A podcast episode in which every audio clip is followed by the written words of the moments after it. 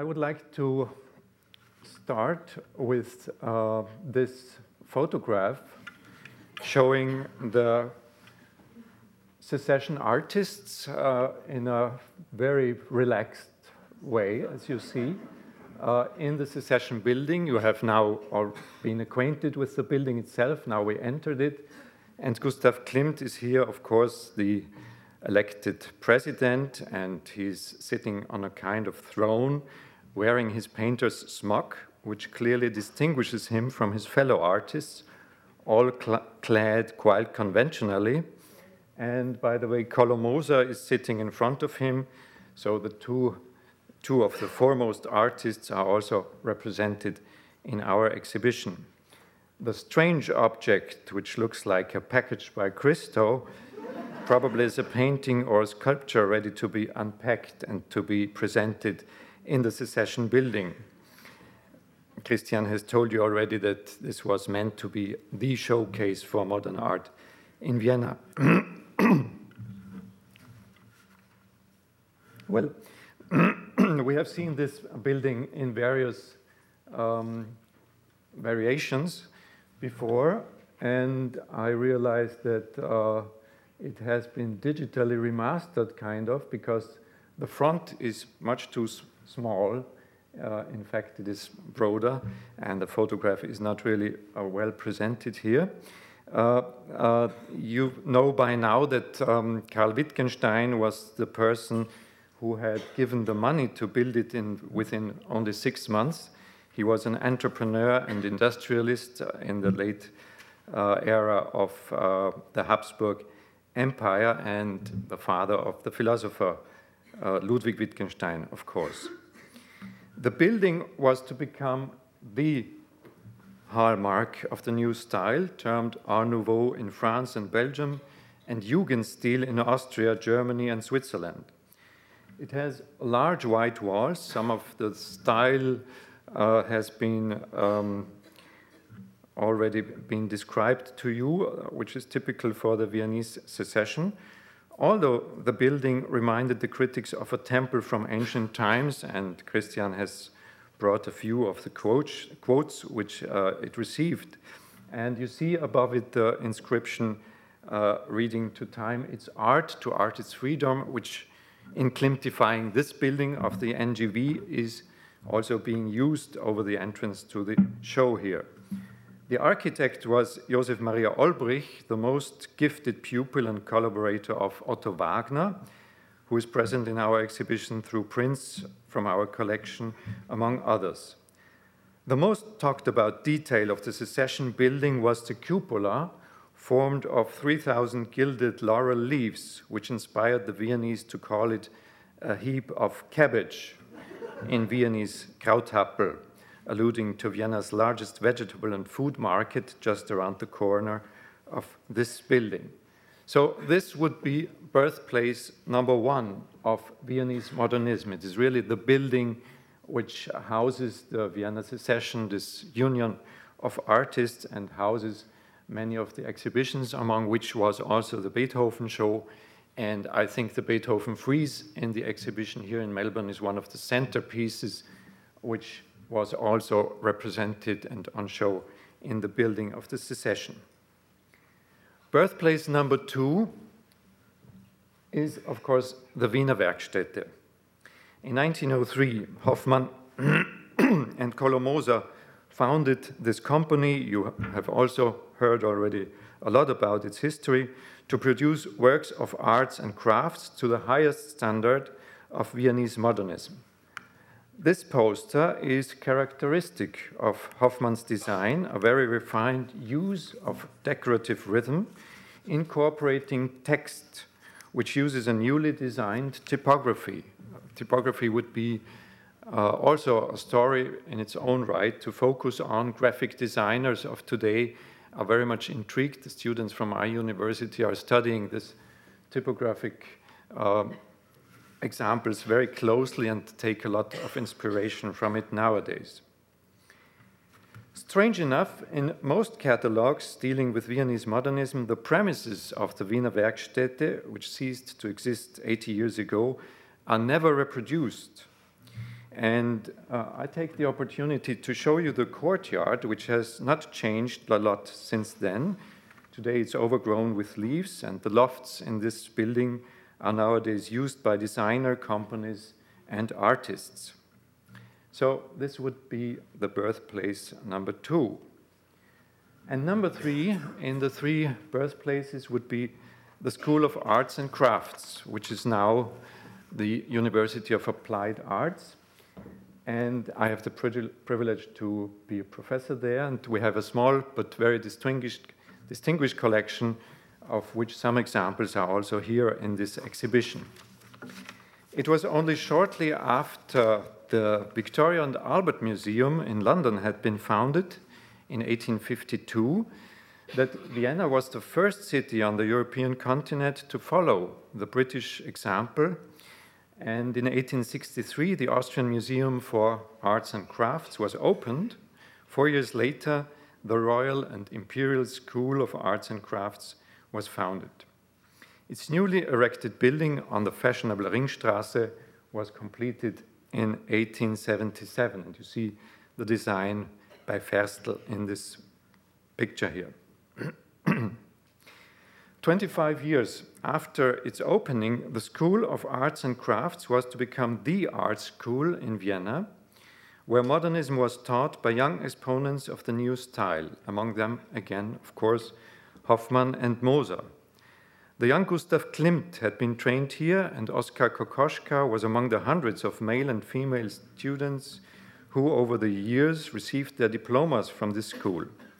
Here, interestingly, girls were admitted as students from its very beginning, whereas it was only after World War I that the much more traditional Academy of Fine Arts in Vienna admitted female students.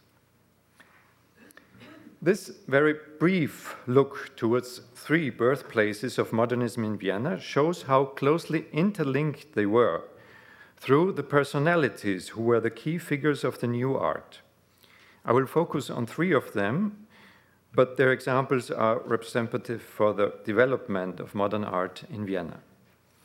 Gustav Klimt, and finally, we have an opportunity to have a very nice portrait photograph of him shown here. He was trained at the Vienna School of Arts and Crafts.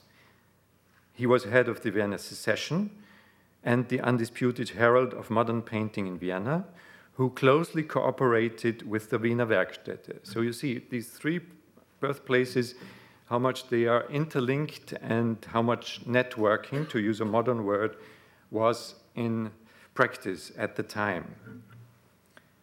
Josef Hoffmann, the member of the Vienna Secession as Klimt, together with Kolo Moser, founder of the Wiener Werkstätte, professor at the Vienna School of Arts and Crafts. And of course, Kolo Moser, member of the Vienna Secession, co founder of the Wiener Werkstätte, professor at the Vienna School of Arts and Crafts. Please note also the black and white squares in the background. We are coming back to this design detail. I was very amazed to come to Melbourne for the very first time in my life with this uh, occasion here to find that also the garbage bins of Melbourne are obviously a Hoffmann Kolo Moser design. and uh, even more amazing to me was that the Australian police is using the square design, although they use blue. Probably it's too dark in the sense uh, which Hoffmann would have used. To sum up, a small group of very innovative artists left their mark on all three birthplaces of modernism in Vienna as teachers at the School of Arts and Crafts or as their pupils, as members of the Artists Union Secession with their temple for exhibit, exhibiting modern art from all over Europe, and as artists working together for projects of the Wiener Werkstätte. Viennese modernism would, of course, never have come into being without its clientele and without its patrons. This is the moment to focus very briefly on Hermine and Moritz Gallia. We have just heard this wonderful, uh, in depth introduction to the family by Tim. And as you, have, as you see, I have enlarged a detail from a family group photograph, which is also in, displayed in the exhibition. The couple belonged to the Jewish assimilated bourgeoisie of Vienna, who played an important role in establishing cultural modernism at the beginning of the century. Like many who had left behind old traditions and integrated into modern society, they were open to new forms and values of art and design. And it's very intriguing indeed to hear uh, from Tim how the moving from the second district, which is traditionally the Jewish district in Vienna, to the fourth. In fact, they were uh, living in Wohllebengasse just behind the St. Charles Church, which you could have, uh, which you have seen before in Wolfgang Kos's photographs showing his museum, uh, the Wien Museum. So it was very close to St. Charles Church, and moving to this Catholic district. The Gallias were living in this fashionable fourth district, close to the Schwarzenbergplatz on the second floor of a newly erected building. And this photograph uh, has been taken uh, uh, specifically to present it to you in this uh, paper. And it shows you a few weeks ago uh, the building, uh, what it looked like. On the second floor, it was conceived as a kind of Gesamtkunstwerk, a total work of art, for which the very artists whom we have just seen in the photographs contributed their art. Without this lady and her husband, which we have just seen, we would certainly not be here at this moment, as our exhibition displays a wealth of objects formerly in the possession of the Gallia family today either in the collection of the National Gallery of Victoria or in museums and private collections all over the world. You have seen this picture now already before. And of course, one of the centerpieces of the exhibition and one of the most refined female portraits ever produced by Gustav Klimt is the one showing Hermine Gallia, which was, of course, prominently displayed in the Gallia apartment, and it was also on show in the 1903, um, ex 1903 exhibition, uh, Klimt exhibition, of uh, which Agnes had been talking in the morning. In the last section of this presentation, let me briefly introduce you to two examples from our collection in this exhibition.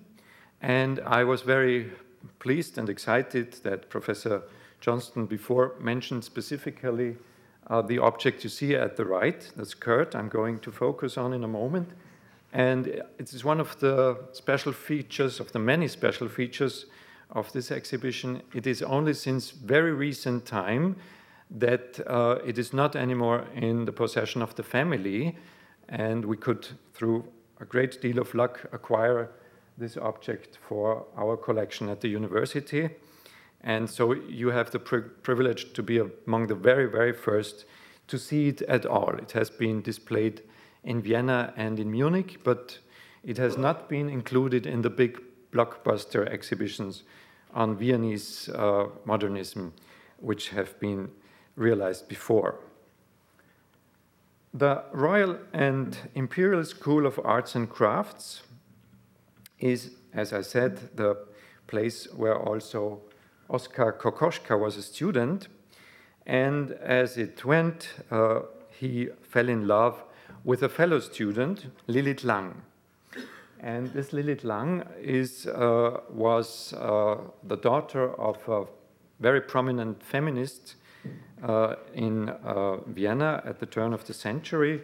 And the family is a very fascinating example of uh, Viennese families playing various roles as uh, clients of the Wiener Werkstätte and in the political and intellectual life of the, of the time.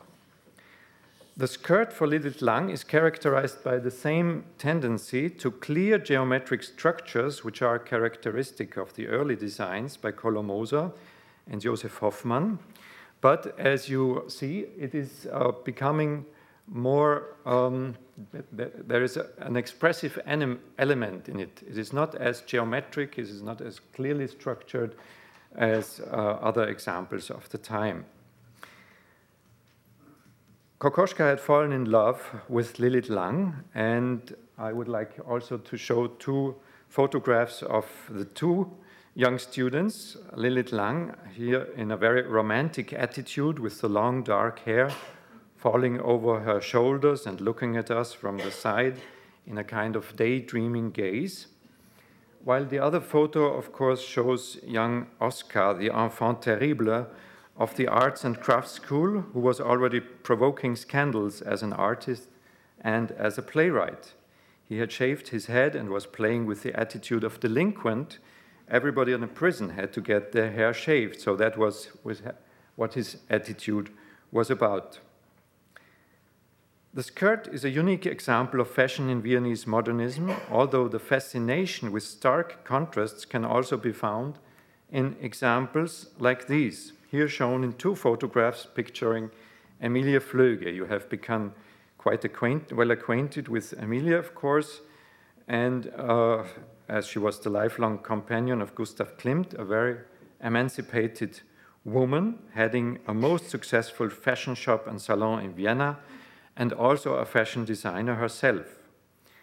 Most probably, she designed not only the dresses she's wearing here, but maybe also the designs for its textiles.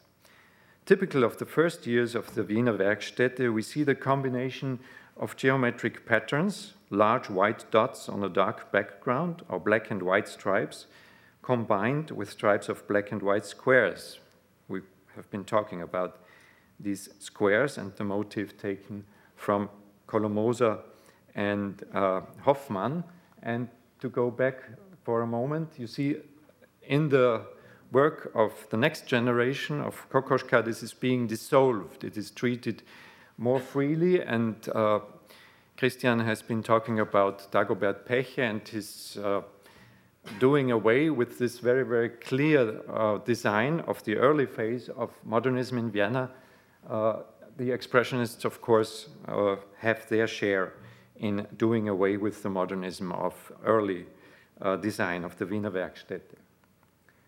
The other example from the holdings of my institution is a very small design by Josef Di and it is here enlarged in a way which uh, gives it a quite monumental impression. Uh, but in fact, when you see it in the exhibition, it is really a very tiny uh, design. It is a poster design for the cabaret Fledermaus. Divéky also received his training at the School of Arts and Crafts in Vienna and was often employed by the Wiener Werkstätte for their commissions. Here, Divéky follows a witty idea. He combines the body of a bat with the head of a young lady who is looking at us.